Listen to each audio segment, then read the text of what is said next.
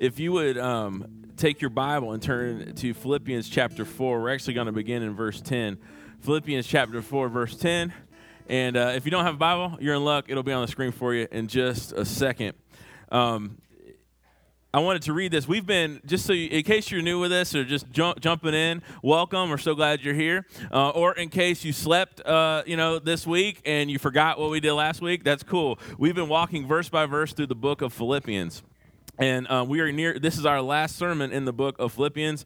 And uh, it's actually going to be, we're going to start in verse 14. But to give it a little context, we're going to read Philippians chapter 4, verse 10. Philippians chapter 4, verse 10 says this Paul, writing on inspiration of God's Spirit, says, I rejoiced in the Lord greatly that now at length you have revived your concern for me. You have you were indeed concerned for me, but you had no opportunity. Not that I'm speaking of being in need for I have learned in whatever situation I am to be content. I know how to be brought low, and I know how to abound. In any and every circumstance, I have learned the secret of facing plenty and hunger, abundance and need. And you've probably seen this on the t shirt. I can do all things through Christ who strengthens me. Now, verse 14. This is where we're going to be today.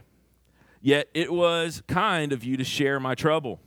And you Philippians yourselves know that in the beginning of the gospel, when I left Macedonia, no church entered into partnership with me in giving and receiving except for you. Even in Thessalonica, you sent me help for my needs once and again. Not that I seek the gift, but I seek the fruit that increases to your credit. I have received full payment and more. I am well supplied having received from Epaphroditus the gift you sent, a fragrant offering, a sacrifice acceptable and pleasing to God. And my God will supply every need of yours according to his riches and glory in Jesus Christ. To our God and Father be glory forever and ever. Amen. Greet every saint in Christ Jesus, the brothers who are with me greet you. All the all the saints greet you, especially those in Caesar, Caesar's household. The grace of our Lord Jesus be with you, be with your spirit. And that's how the letter concludes. He concludes with commending this church, the church in Philippi, for their gifts to him. Not that he's seeking a gift, okay? Have you ever received um, one of those letters in the mail that from, from somebody trying to raise money?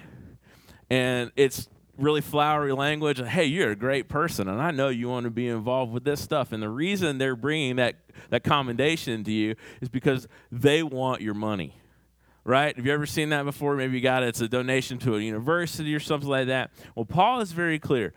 I don't want your money. I just want to tell you thank you, and I want you to understand what giving is about. And I, I in this in this little phrase at the end of the passage he talks about giving giving financially and so when we come to this i, I want to make a blanket statement and then i want to help define it and so here it is church it's the family of God. It's the called out people of God. In fact, the word church means ecclesia, those who have been called out of darkness into light. It means those who are part of the family of God. And we have we have a sermon series we went through. We talked about what the family of God is and what the church is. But here, it, the church is, is this family of God, these people who have been called out of darkness, who have been saved by Jesus through his gospel. And now we are this new community, this heaven touching earth, this kingdom of God, the foretaste of the kingdom of God to come. And we're here now in the flesh. But to understand the church fully, you can't just go through a few messages. We have to see in, in the book of Philippians here that the church is a, is a sharing, a partnership, or a fellowship. That's three ways of talking about the same thing in the gospel. So at the church is uh, we have this fellowship around who Jesus is and what Jesus has done. And it naturally involves giving and receiving.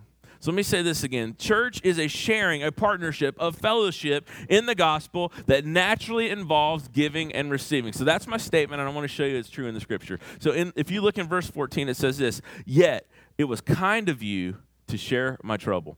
Now, this word share is not like telling your kids to share. Okay? Have you ever been around a bunch of kids for a little bit? It doesn't matter how old they are, sharing is an issue, okay? Especially little ones. You don't have to teach them how to say mine, okay? They're like the seagulls in uh, Finding Nemo. Mine, mine, mine, okay? I mean, that's just how it is. Very avant. You can tell I watch a lot of kids' movies, okay? So we don't have to teach them how to say mine, how to be selfish, but the idea of sharing here is not not necessarily like you better share your toys. The idea here is a fellowship, a a common partnership. In fact, the word here comes from the word koinonia, which means fellowship. And so when he says this, you, it, it was kind of you to share my trouble. He's writing to a church. Now remember, if you want to just get caught up on the context, Paul, the one who's writing this, who's an apostle of Jesus Christ, one who's sent, particularly empowered to share the gospel and to take the good news of Jesus, his death, burial, resurrection, ascending, and coming again to the world. And he's in prison because of that. And through his gifts, through the Philippians' gifts to him, they have shared in his trouble his difficulties. They have fellowshiped with him in his difficulties. And they have also shared with him in his ministry success. And he says, Yet, if, in verse 14, yet it was kind of you to fellowship with me in my trouble, to share my trouble. And then he goes on and he gives a list for them of he kind of goes through here's all the times that you've been there for me. So, you know, a lot of times when we're talking to people, uh, or, or, when we get upset at someone, we usually think about the things that they have done wrong to us. Sometimes maybe we should think about all the things they have done right in light of, of the other things as well. And so Paul here is reminding this church here, it's like a, it's just a list. Here, here are some things that you've done and ways you have fellowshipped and ways you have been a blessing to me. In verse 15, he says, And you Philippians yourselves know that in the beginning of the gospel. Now, this is not, the beginning of the gospel goes back to creation and even before that in God's plan. But what he is talking about is when he began to take the good news of Jesus around the world. And from the very beginning, when they heard the gospel in Philippi at this church, they were like, I'm all in. I want to help you. I want to help take the good news of Jesus everywhere. So he says, and you Philippians yourselves know that in the beginning of the gospel, when I left Macedonia, and if you don't know where Macedonia is, Philippi is in Macedonia, okay? So now we're, we're tracking, okay? And so he says, when I left Macedonia, no church entered into partnership with me in giving and receiving except you. And so I want you to remember that you were at the very beginning, once you heard of the good news of Jesus, you became partners with me in giving and receiving. And then he goes on and he recounts this in verse 16 Even in Thessalonica, you sent me help for my needs once and again. And so he goes through and he tracks and he says, Listen, when you hear the gospel, the gospel makes you a people who want to send the gospel out and it makes you want to give and receive. So let me, let me put it this way the gospel, just so we get it. I know that's a we, gospel. You can think of anything. If you want to tell somebody you're telling the truth, you say that's the gospel truth. Okay. If you want to, if, if you want to listen to some music, sometimes you want to listen to gospel music. Okay, that is one way that term is used. Okay, that that is there's a couple different ways, but when Paul's talking about gospel, he is talking about what Christ has done. Christ being the God man, coming to earth to save people who had rejected him and would reject him ultimately on a cross that he did not deserve to die on. And he died while we were yet sinners. Christ died for us. And he is a giver. God has come in Christ to give forgiveness of sins, to come to people who are messed up, screwed up, killed, dead by sin and he's come to give life. And he says, This is the gospel that when you when it came to you, Philippians, you immediately wanted to get on board with sharing it to everyone else. I just want to impress upon you something. The gospel is the most important news you could hear. I know some of us have on our phones news apps and you may have the breaking news. And some of you, okay, if you're a big sports fan, you have the ESPN, you got all your teams on your phone. And so when breaking news happens with your team, you're the first one to know it, okay? And it hits your phone up, okay? Some of you have, some of you are, are news junkies, okay? And you have, when something breaks, it alerts your phone, and you're like, oh, I need to know this right away. The most urgent news is not about your sports team. The most urgent news is not about the, what is happening in the world. The most urgent news that the world needs to hear is about Jesus Christ. And, and through him and understanding him, there is a worldview attached that, that, that will help you understand the world and see your place in it and see who God is in it, unlike any other. I'm here to tell you today, and you should not be surprised that the pastor of a church is telling you this, that the gospel is very important. But I want to impress upon you, and I pray the Holy Spirit impresses upon you that it is so important that it is worth giving to. It is worth giving your life, and it is worth giving your resources and your time. And, and Paul is saying to this church from the beginning of the gospel, in all my situations, in my troubles, whether it was in Macedonia or it's in Thessalonica, in these different cities, you were this church who came alongside of me, and you were a part of this by giving and receiving. And so I want you to see this. He is telling this church, it's a thank you to this church. It's a, it's a love letter at this point to this church. It's a section of saying, I love you. Thank you for being a part of the gospel. And so, as we see this, and he's commending this, this is something that a church is supposed to be about. We are supposed to be about sharing, having a partnership and a fellowship in the gospel. We, our, our whole the reason we exist is because of the gospel the reason we come together is for the gospel the reason we do what we do is to take jesus the good news the good news of him to the ends of the earth, and starting in Trousdale County. This is good news. And being a part of a church and our partnership and a fellowship of the gospel, it naturally involves giving. Now, the other day, I found something at, I don't know if you ever do this. I like to go to bargain hunt. You ever been to those, sto- those stores? I like to walk around there. I don't need anything, but I'm like, this a good deal.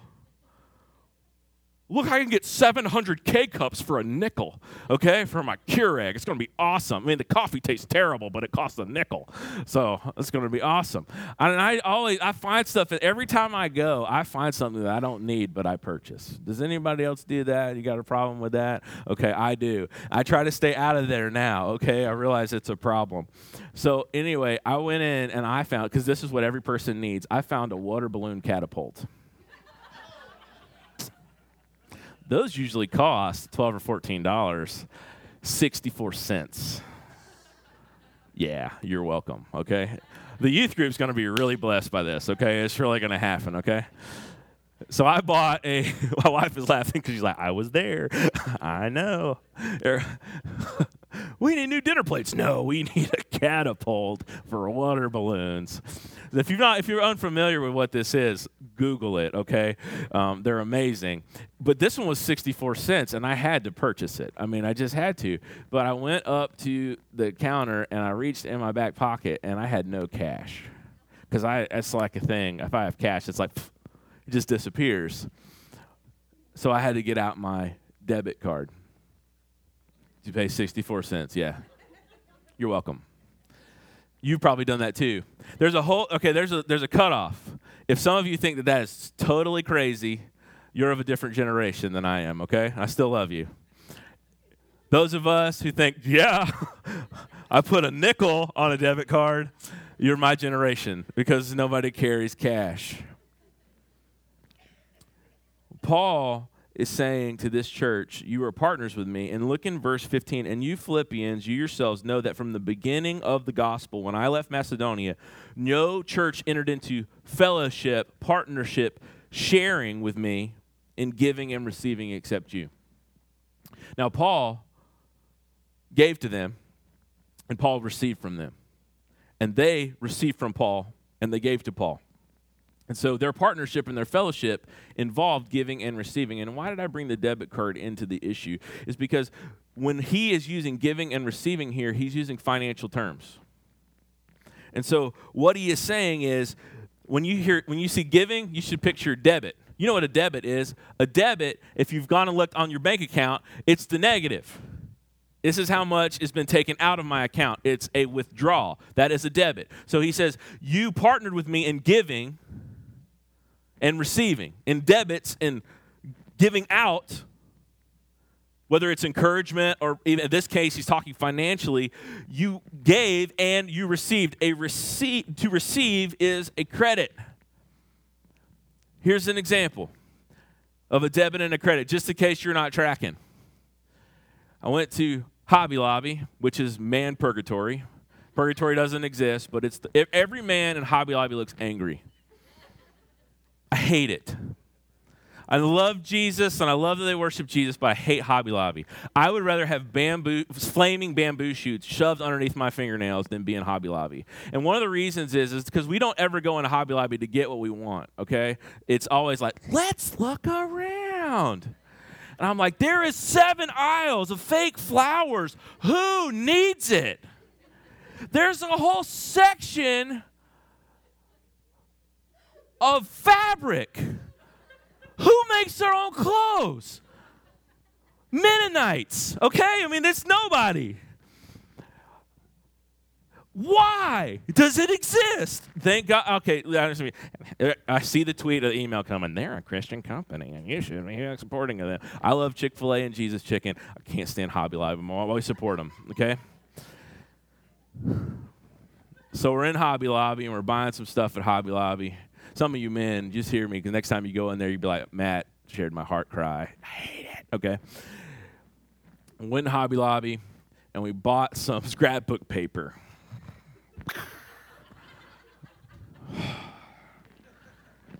Look at this color.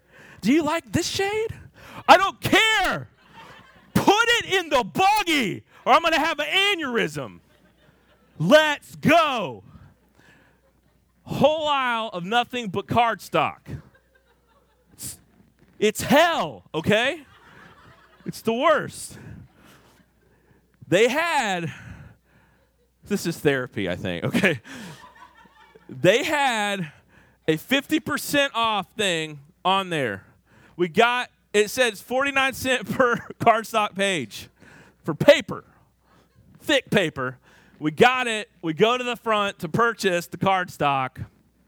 I see the end in sight. The doors are there. We're almost free. they didn't take my 50% off on the cardstock. I like, I have to go back in. no, I was outside. I smelled freedom. So I go back in. So my card had the debit of a withdrawal of $15. Yes, for paper. Okay. And then I went back in. They gave me 50% off that, which was like 750 right? And so then I received a credit back onto the account. And I so want you to get this. The church is not about hatred for Hobby Lobby. the church naturally is about the gospel, partnership in the gospel, which involves giving and receiving to one another and, and, and giving and receiving, receiving blessings, receiving fellowship, receiving encouragement, sometimes even receiving a gift, okay? But it also involves giving, giving of ourselves, giving of our time, and especially giving of our resources. Now, I want you to get that is a natural part of church. Think of debits and credits. Not that you're keeping count of all of them, but that it should be something that's part of what it means to be a part of church life. Now, I want you to know something. The second that I started talking about giving and finances, there was a little bit of you that was like, oh, great. I come to church and we're going to be talking about this because here's the thing giving is natural in the church, but it's become a touchy subject. And I don't think it should be, especially if understood, but I can recognize why it is. I'm going to give you two reasons why I think talking about finances is touchy in the church. Number one is this there's a lot of false teachers and con artists. Look on any religious channel. Pretty much, if, it's on, if the person's on TV, pretty much, okay, you, you can email me about this later. Pretty much, if the person is on TV, they're a heretic. Pretty much, okay? Especially if they're asking you to give exorbitantly or so greatly and they are living extravagant lifestyles, which involves trying to get a plane, which is kind of the thing that most of them are doing. Okay? On TV, probably a false teacher. Got a 99% rate. There's a lot of them out there, and you even see sometimes late at night them trying. And, it, and if you see some of these terrible crusades, quote unquote crusades that are on there, that a lot of times they're trying to separate the uneducated from their money and you see them selling prayer cloths and all these things, and, and it's, it's snake oil. They're snake oil salesmen. And because of that, there are many who think that that is the only re- that that's the only way church is done because they see it and it's popular. It's like you see it on TV, that must be the way things are. Well, I've been around a lot of churches in my life, and most of the ones I've ever been a part of, in fact, all the ones I've ever been a part of, were not like that. So just go ahead and those those are them. That's not a Bible church. Because a Bible church is not concerned about how prosperous you are, it's concerned about the gospel and whether you know Jesus and whether you're taking the gospel to their places. And you can tell within about five minutes of a message if it's going to be about your money, your finances, your health, your wealth, or if it's going to be about the gospel. You just can't, Because a gospel church talks about sin. A gospel church talks about Christ and raises up Christ. A gospel church talks about giving, but they do it in light of the gospel and in light of what the Bible says. Not some obscure Old Testament passage about Jabez or something like that. They talk about all the passages of Scripture. They also talk about suffering and difficulty, and they try to tell you the whole counsel of God. So that is not a reason that we should feel touchy about it. But I will tell you this. Here's the second one. I think this is much more, much more concerning for us. Is the love of money is a present danger. The love of money is a present danger to all of us, everyone.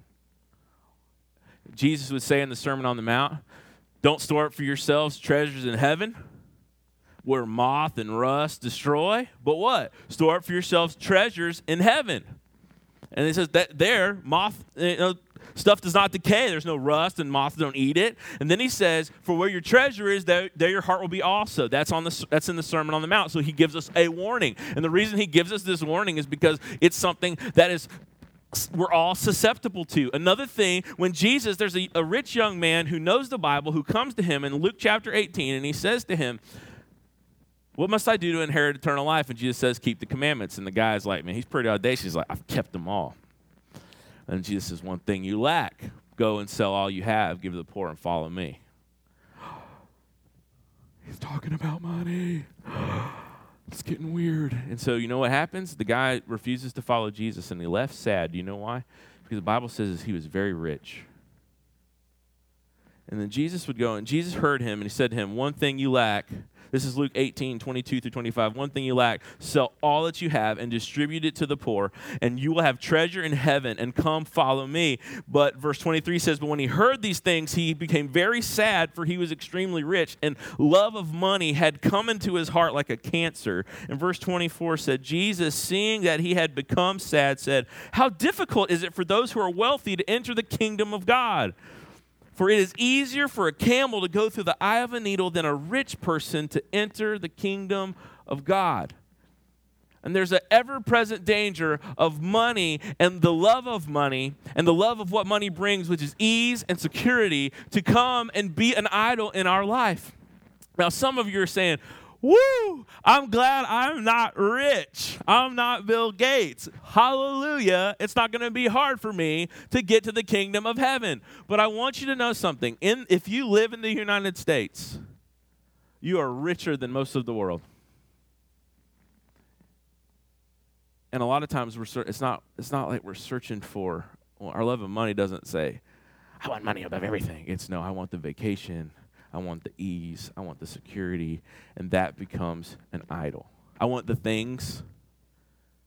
I get that. I have to fight it too. I am right now, and many of you already noticed this my shoes, my watch, and my ring all match. You've already noticed that. That's a problem. I'm working through it. And if you did notice it now, you know it. Because the guy's talking about possessions and his shoes match his watch. I know. Because it's an, it's an ever present danger. Stuff has an allure because we can see it, it's not eternal. And so why is it why is it uncomfortable and unnatural or seemingly unnatural to talk about something that's supposed to be natural to the church? The church, Paul commended this church for giving and receiving, and from the first time they heard the gospel, they were about giving and receiving. But it's become unnatural because we've had these false teachers, but also we use, when people talk about money, as an excuse for us to say, no, I love it, and we don't want anybody to talk about the thing that we love. And we need to hear it because we treasure up the wrong things in our hearts regularly. And we have to fight against the love of money. Because the Bible says it's the root of all sorts of evil. Not all evil, all sorts of evil. 1 Timothy chapter 6.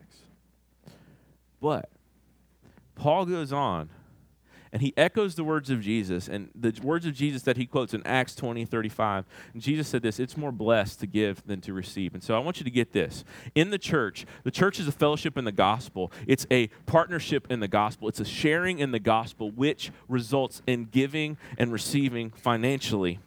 And I want to, and he, what he does here, I want to show you reasons why giving is a blessing giving is a blessing. How, how, we get to give, us having debits, okay, having from our accounts money withdrawn is a good thing and it's a blessing because Jesus says it's more blessed to give than to receive. And so I want to give you, argue from this text and show you here why it is a good thing to give, why it is a blessing to give. And he says this in verse 17 Not that I seek the gift but I seek the fruit that increases to your credit. Now, Paul wants to be very clear. I'm not buttering you up and talking about how you fellowshiped with me to try to get your money. I am good. Your gift that came, in fact, he would go on and say, if you go look down at verse, verse 18, he says, I have received full payment and more.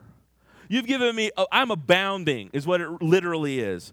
I've received full payment. I'm well supplied, having received your received from Epaphroditus, this guy who brought the gift, the gifts you sent, a fragrant offering, a sacrifice acceptable and pleasing to God. And so what he is saying here is, listen, I don't I'm not writing this to butter you up to try to get your money. I love you. I'm thankful for what God has done in you, that you're part of this fellowship of the gospel that involves giving and receiving. I don't need anything else from you.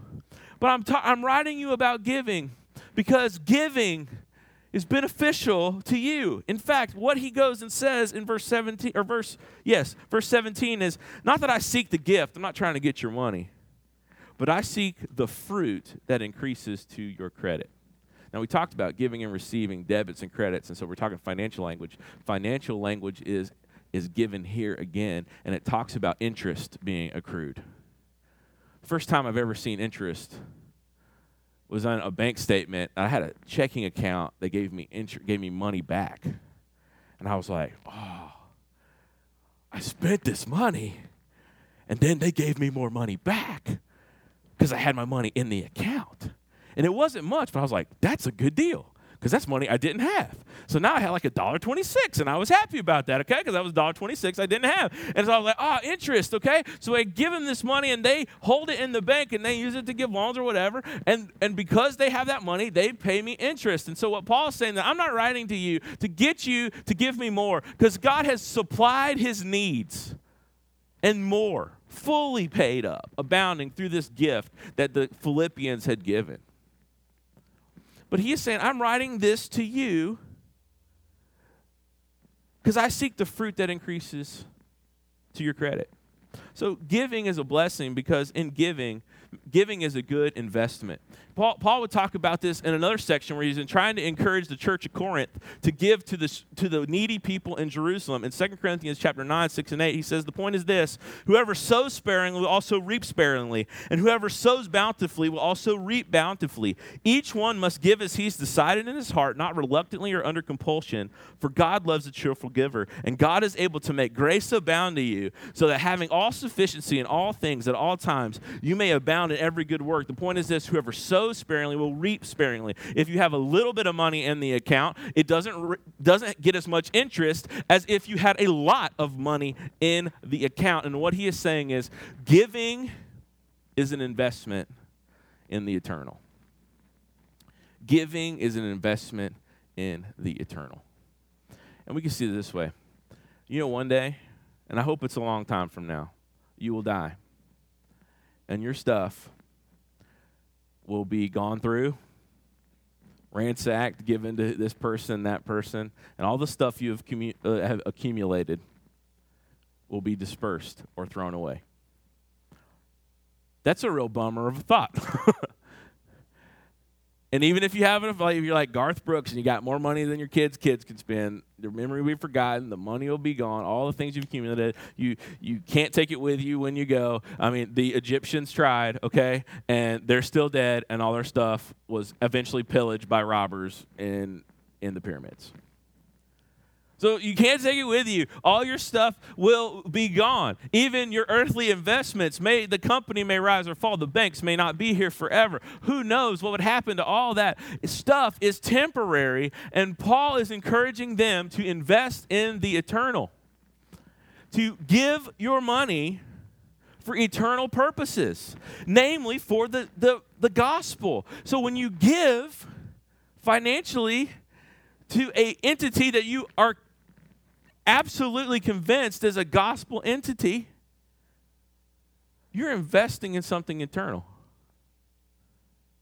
Like the investment that happened at Vacation Bible School a couple of weeks ago. That was a lot of investment. Some of you invested your sanity in Vacation Bible School. Some of you invested your time. Some of you, because of the funds that, that have been raised here and you believe in us as a gospel church, the investments that have been made there, we were able to purchase all the things that we had, all the chicken fingers that we had to buy, which we bought. Thank, thankful to Pigpen down there. They've come through for us a bunch of times. They gave us they gave us extra chicken tenders more than we paid for because they're a gospel entity too, okay? And so they gave us some they gave us some extra chicken fingers. We had to pay for chicken fingers so that kids could eat chicken fingers because chicken fingers was a way we could give them something good so they could hear the gospel, okay? So they don't have a hungry a hungry stomach, all right? It was good. We had to use those funds to do that. But that is investment in the kingdom work investment in souls that will go on for eternity so they can hear the good news of Jesus. And I want you to get this will your life, will the investments of your time and money do anything eternal? Or will just make retirement more possible for you? Or a more luxurious lifestyle more possible. And I want you to get this that the Philippians, once they received the grace of God, they wanted to be conduits of the grace of God, not hoarders of the grace of God. They wanted people to know it and they wanted to invest in something eternal. They wanted to invest their money in something eternal, into the work of the gospel. And there is, there, we don't know what the dividends are. I could get up here and lie to you and say, you're going to have a bigger mansion in heaven, whatever that means, right? I just know that it honors God, and I don't know what those investments look like but they're worth it. And here's the deal if I make it through life and at the end of it, my son knows Jesus and his family knows Jesus and they follow him, I don't care if he's rich or what job he has, but if that's it, then my life was worth it. If not, then I screwed up and messed up and I, it was a waste. Because there's something eternal and better. Because I believe the gospel is the story of the world. It's what we need. It's the, the the best story of who Jesus is. And investing in that is an eternal investment. And he, Paul, does is not asking in verse 17, he doesn't want to get their money. He's not trying to butter them up so they'll give him money. But he's saying, I want you to give, continue to be people who give because it's an investment so that the fruit may increase in your life, that you may understand the dividends of godliness and giving financially to gospel entities for the glory of God. And then he also goes on in verse 18, he says, Giving is not just a good investment, and that's why it's a blessing, but giving is a blessing because it pleases God. In verse 18, it says, I have received full payment and more. Again, I'm not asking for your money. I'm not trying to dun you, make you feel make you feel guilty. I'm actually thanking you, but I want you to know this. I am well supplied, which actually could be literally translated I'm overflowing. I got when was the last time you ever said that about your bank account? It's overflowing, okay? He's, it's overflowing. Your gift of generosity to me is all that I needed. I am well supplied, having received from Epaphroditus the gifts you sent. And then he describes that gift in the next two phrases a fragrant offering and a sacrifice acceptable and pleasing to God. And so here is the idea Paul is talking about their gift that they have given, which has well supplied him. And he is using Old Testament language to describe how God is pleased with that. And he says it's a fragrant sacrifice, an acceptable offering. Now, if you read the Old Testament, there's some weird stuff in the Old Testament, necessary stuff, interesting stuff. Not all of it, but most of it's interesting stuff, okay? When the, the numbers, when they start counting everything in Israel in the book of Numbers, that is literally what the book of Numbers is about. Numbers, okay? It gets a little tedious, okay? But when you look at the, if you go to the book of Leviticus, you see all these sacrifices that are are prescribed.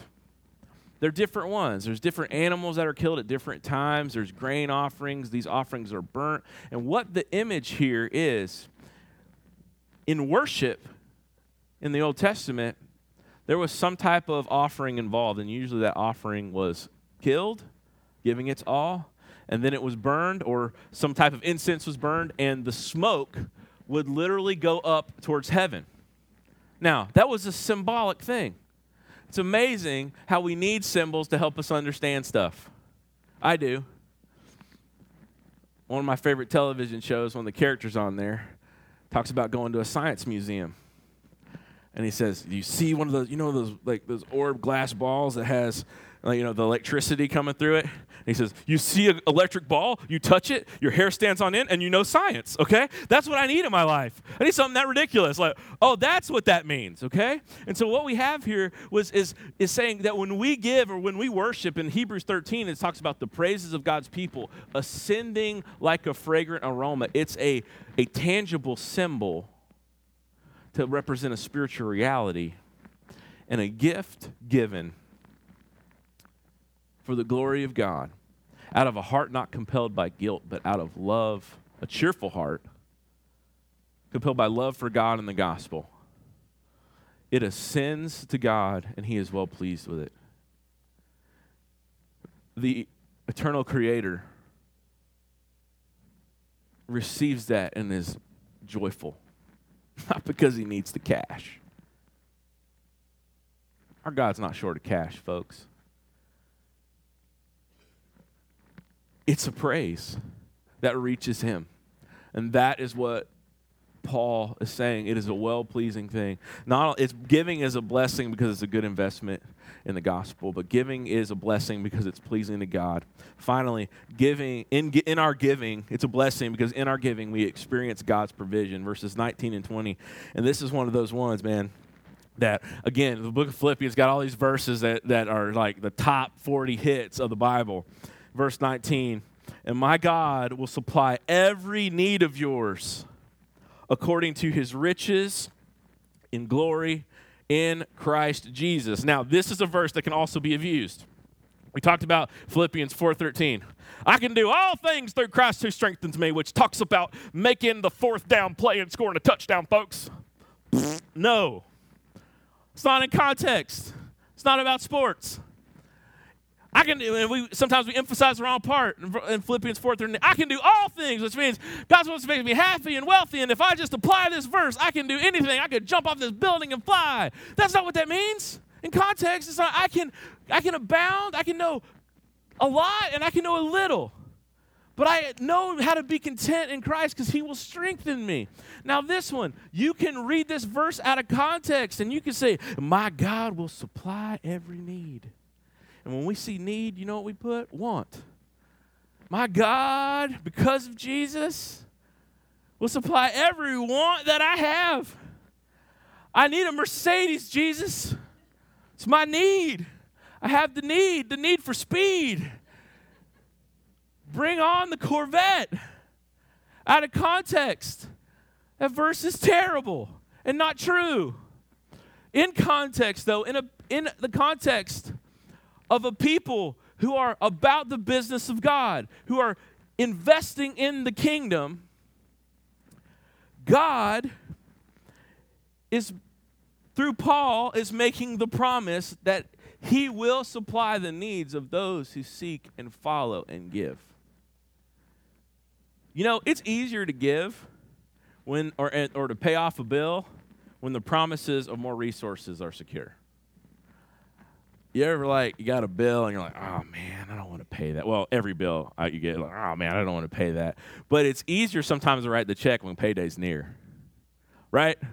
Oh, it's all right, because then they're going to put that money in my account. Okay, so it'll be good. And we worked a little extra this week, so maybe it'll be in that. So it's easier to give when you know the money is coming. It becomes more difficult to give when the prospect of more income is questionable it becomes more difficult, right? Like, I don't know when I'm getting paid again. And it's really hard for me to give at that point. But what Paul is talking to them about is this He's given them uh, the assurance that in their giving, that there is a there is money coming enough to supply it. You don't know when, but you know it's coming. Why? Because God has made a promise, and God is not short of cash. And he says in verse 19, And my God will supply every need of yours. Every need as you follow him. My God will supply every need of yours according to the riches and glory in Jesus Christ. And so here's what he's asking them to do is to continue to give in faith, not because he needs it or he wants to wants to guilt them into anything. Remember, he's well supplied not because he wants to do them wants them to do it so they can invest in eternal things and they can receive the benefits of that including getting to experience god's provision. So he says i want you to give out of faith knowing that god will supply your needs. Give knowing that the check is coming okay? That he will supply what you need. But give first until it comes. Give in faith, knowing that our God is abundantly wealthy. And noting this, that the gift supplied here is according to Jesus Christ and his glory.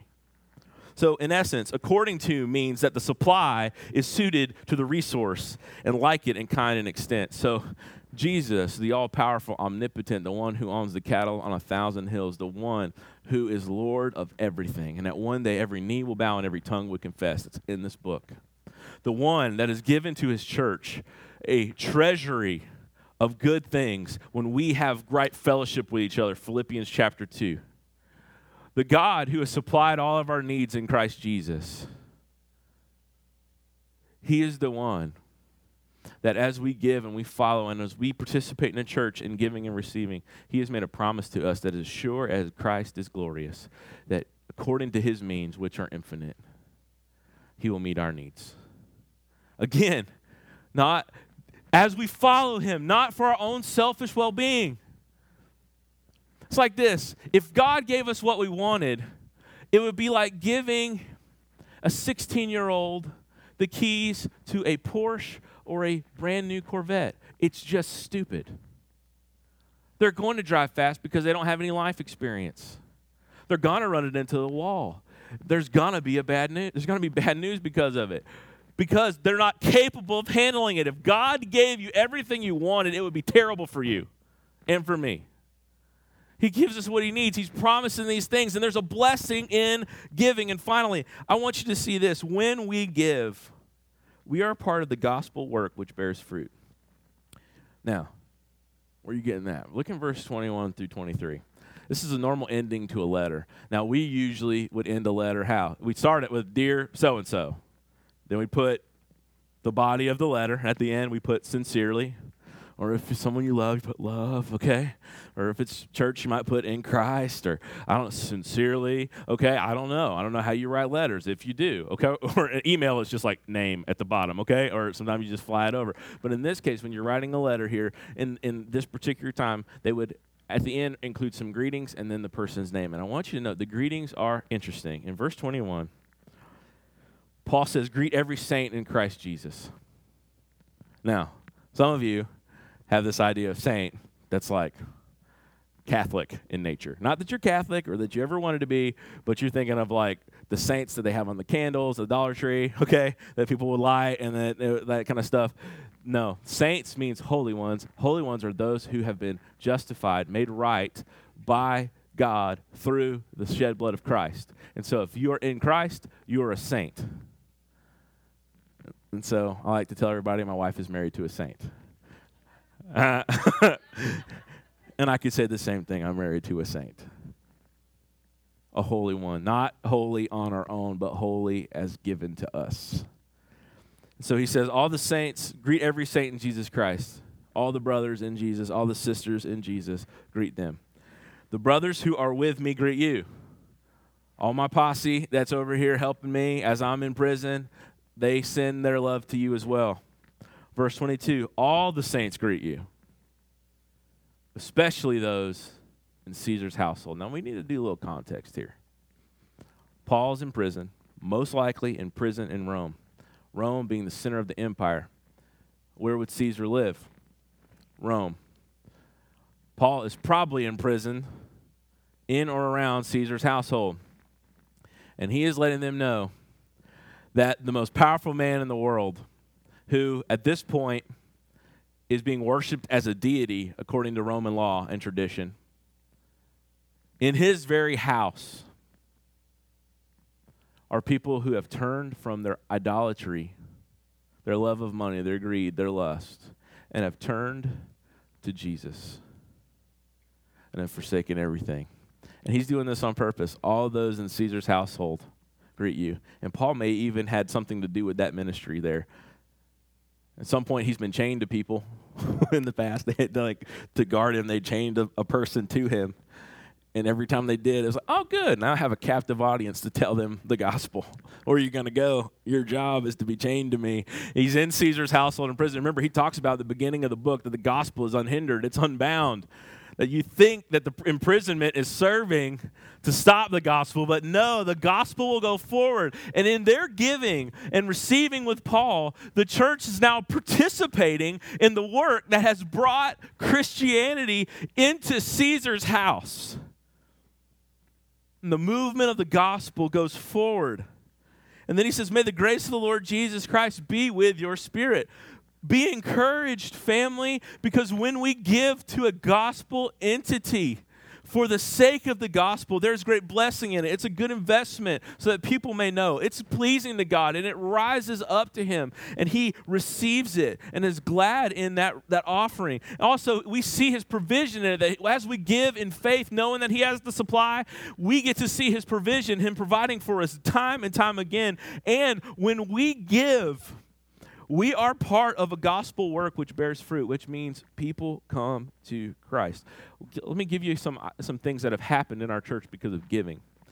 We've been able to go to youth camp for the last three years. We have seen several students profess faith in Jesus Christ, and several more are very close to that. That couldn't happen alone without gifts and the investment of someone in the kingdom of God. And if you go to, like, I know the, the pictures we posted at camp was all of us, like, hitting each other with giant, like, we were in giant inflatable balls and running into each other, and we're all looking like, you know, we're painting our face blue. no, it's a gospel centered thing, and we're a part of, and we're seeing many kids come to Christ through that. It would not be possible without the investment in the kingdom. Vacation Bible School we have seen so many kids come to faith because of our children's ministry in Vacation Bible School. Not immediately, but through the times. Most of the kids that have come to faith have been in the Journey Children's Ministry, uh, in youth, have been in the Journey, Journey Children's Ministry and have led them to there. And they've come to faith in Jesus. And some in the children's ministry have come to faith in Jesus. It takes money to do children's ministry. Children don't have jobs. You know that, right? And if your child does have a job, unless they're like 15 or 16, I think that's illegal, okay? I mean, like, if they're like five, I'm going to the factory, that's not good. This is an investment. We've invested in college students, sending them to Passion Conference and seeing some of them, their lives change through that and encouraged in their faith through that. It takes money to buy those hotel rooms to get us to Atlanta. Also, we've invested and will continue to invest. When we give uh, part of your money that you give here, we send it to the Bledsoe Baptist Association, who gives it to the Tennessee Baptist, and then ultimately we get to the Southern Baptist Convention. And all that money we give is going towards making the gospel known through entities like the North American Mission Board, which is taking the gospel to unreached places in North America, especially in the United States. Like we've been partnered up for the last little bit with Pinewood Church in Boulder, Colorado, one of the most unreached cities in the world. And we get to go and give our money and our finances and our time towards that through Bledsoe. And also, we're going to start giving to them directly in this year as they launch because we want people to know Jesus. And here's what Paul's saying you have this fellowship, this sharing. As we give, it's like we're there. Also, our vacation Bible school, just want you to note this. We raised a bunch of money to buy medicine to send to Kenya. So we're going with Miss Ellen. Well, also, our church is going through Olivia, who's been a Tennessee Baptist missionary, who's been working for Vacation Bible. God bless her. She's worked for three months of Vacation Bible School. You need to hug her when you see her come in. If you don't know who she is, we'll let you know. Not creepy hug, but a good hug, okay? Side hug for you men, all right? That is the gospel going forward. And also, you know, every year we get a we get an email or a, a video from some friends, some dear friends of ours who serve at the International Mission Board, who we help give money to during uh, Lottie Moon Christmas offering, and through our continual giving that we give to the Southern Baptist Convention, to the International Mission Board, the Hans are in West Africa, they're operating a hospital and sharing the gospel and planting churches, and we get to see their faces all the time. And that is us coming together and sharing in this partnership and seeing people who don't know Jesus come to know him. What could be better? What could be better than that? And so Paul is commending this church and loving this church in Philippi for the way that they have ministered to him and the way that he has ministered to them. He is showing here that it is right and good for a church to be about giving and receiving. And that giving should not be something awkward to talk about, but it should be seen as a blessing. Jesus said it is more blessed to give than to receive. Giving is a blessing because it's a good investment that people might know Jesus. Giving is a blessing because it's pleasing to God and it rises up to Him, and He's it's it's a wonderful sacrifice to Him that it pleases Him. In our giving, it's a blessing because we experience God's provision. Our God will meet all of our needs as we follow Him according to His riches in Christ, and we glorify God through this, and Christ is glorified forever. And when we give, we're a part of the gospel work, which bears fruit, which we see people come to Christ. And what could be better than that? There's something done strategically today. We had our offering before the message because we don't want your money. Not if we're if not if you're just guilted into it. You keep it. God's got us. From a accounting perspective, that sounds kind of dumb at this moment, but I want you to get this. You should give out of a cheerful heart what God has laid on there, and there's more room. Do you know there's more to do? Do you know there's people in this county that don't know Jesus? And they need to know Jesus. Not because they're bad, but because they're dead in their sins and they need life. And we have this treasure in jars of clay. And we're going to have to go after a new place to be some at some point. And we're going to have to give and it's going to I don't see how it's going to come, but God's going to supply our needs.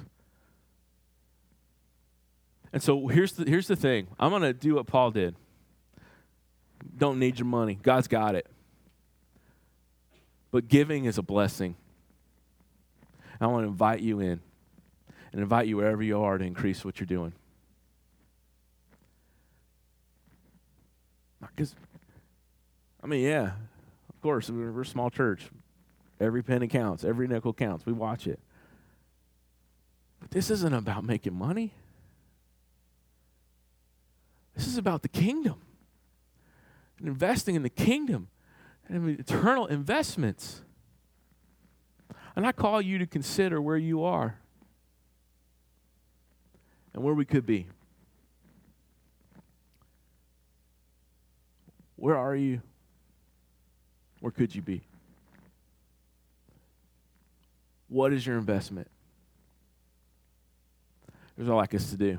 Take a few minutes and marinate in what God's done. And I'm going to invite you into a time of prayer. If you would, bow your head, close your eyes. It'll be a time in which you evaluate your life and you evaluate your investments. If you would, let's pray together. Father, thank you for our time of worship today. Impress upon our hearts truth. If anything that was said or done, it doesn't reflect your truth, God, may it be fall, may it fall to the wayside. We desire to honor you, and may our lives be an aroma, a pleasing sacrifice that comes from heaven or comes from earth up to heaven and is pleasing to you. In all things, Lord, we surrender. Help us be more like you in Jesus' name. Amen. Let's stand and we're going to be dismissed with these words. Hear these words, these good words to those who follow Jesus. And my God will supply every need of yours according to his riches and glory in Christ Jesus. To our God and Father be glory forever and ever. Amen. You are dismissed.